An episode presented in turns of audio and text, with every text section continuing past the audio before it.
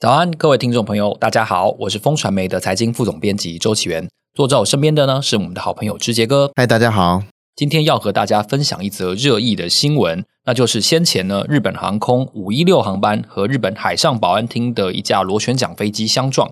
虽然调查结果还没有出炉，但是我们几乎可以确定这是一个人为失误造成的问题。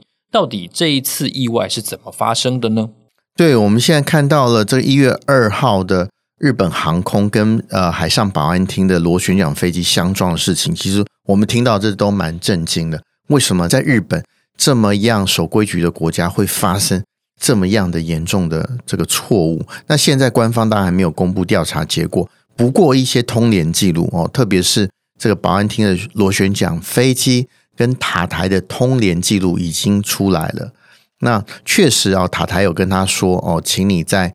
这个跑道上暂停，可是不知道为什么这个保安厅的这个驾驶呢，却哦跑到这个起飞这个跑道上去哦。他本来是这个 taxing 的，也就是说这个预备的跑道，它并不是这起降的跑道。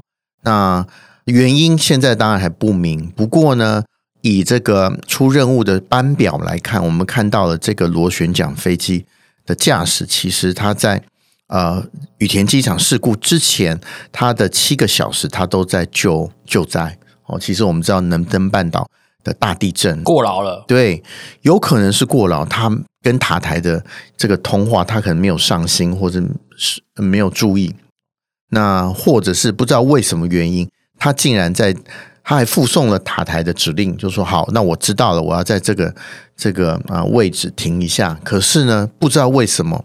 他呢还是往前走，大概停留大约四十秒，在那个起降的跑道上面，就是因为这四十秒，让一切不幸的事情发生。我们可能近代日本哈，这个啊、之后有录后续的调查，我们可以看这个详细为什么这个驾驶诶听到塔台指令附送之后，好，他还是闯入了这个起降跑道啊、可是这个不幸的事情，我们几乎可以判断。这是一个人为的疏失，在日本的这个这么样严谨的国家发生这种事情，其实哈，就是蛮出人意外的。那也告诉我们说，其实什么样的准备，什么样的这个 SOP 啊，都会有漏洞。所以人呢，还是其中最重要的因素。所以也提醒大家小心注意。